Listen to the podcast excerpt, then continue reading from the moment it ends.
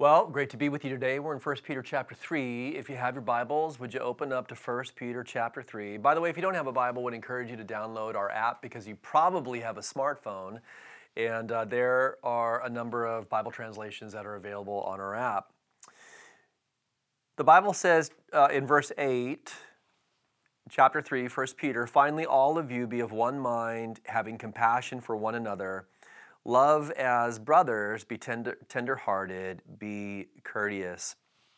You know, um, one thing I love about the body of Christ is that it is so diverse, you know, and there's just great beauty in diversity. I'm thankful. I'm thankful for that uh, diversity because there's so much for me to learn from other people. And, you know, the scripture talks about us being unified. Uh, we're going to talk about this in just a minute, being of the same mind. Uh, but the truth is this that there are all sorts of areas of disagreement within the church. You know, not all of us have the same opinions about things. And that can be a variety of different things. I mean, it can be elements of Scripture. I'm not talking about the essentials, I'm not talking about the gospel of Jesus Christ or the nature of God. Uh, but you know, maybe we have different views on spiritual gifts. Maybe we have a different view on the way baptism should roll out. Maybe when it comes to our church experience, you know, the liturgy, the order of service, um, there are differences there. Maybe we have differences about uh, how we dress, you know, what it is that we wear, and as long as we're wearing something, of course, whether we can get tattoos or not, or, or piercings. Like there, I'm just saying, there are a lot of differences within the church. Uh, maybe there are political differences within the church. Uh, you know, I think, I think those those differences definitely uh, can be a beautiful thing because, uh, and they are beautiful when they don't create division.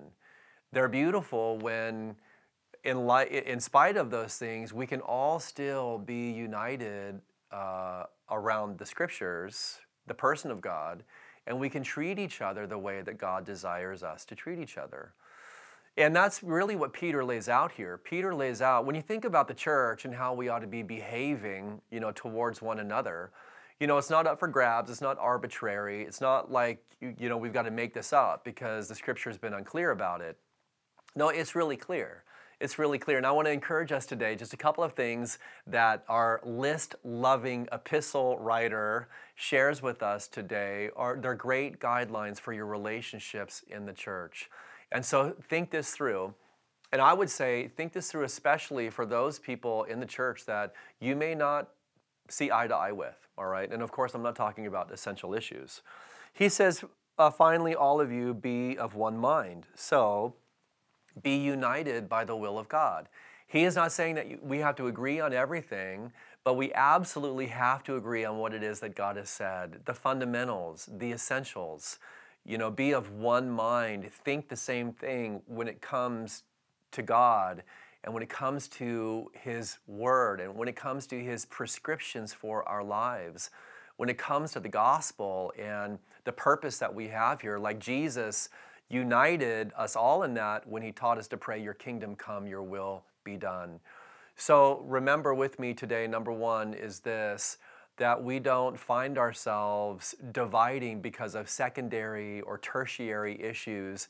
We, in fact, find ourselves uniting over the primary issues of the Bible. We should be known collectively for what we are for, not necessarily what we're against.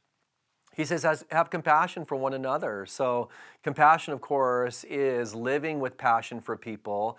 Um, by that I mean it's like mercy in action. We're moved. We're moved with care. We're moved with concern. We're deeply considering the condition of other people. We're not really looking just for other people to meet our needs and how they can minister to us. We're identifying with people. We're put, putting ourselves in their shoes. And then we're seeking to feel what they feel and then minister to them based on that. Um, what, a, what a beautiful encouragement, you know, to be compassionate to each other. You know, sometimes when we're talking to believers, other Christians that disagree with us, we're less concerned about what they think and more concerned about what we think. We're less likely to listen to them and more likely just to share our opinion and dig our heels in.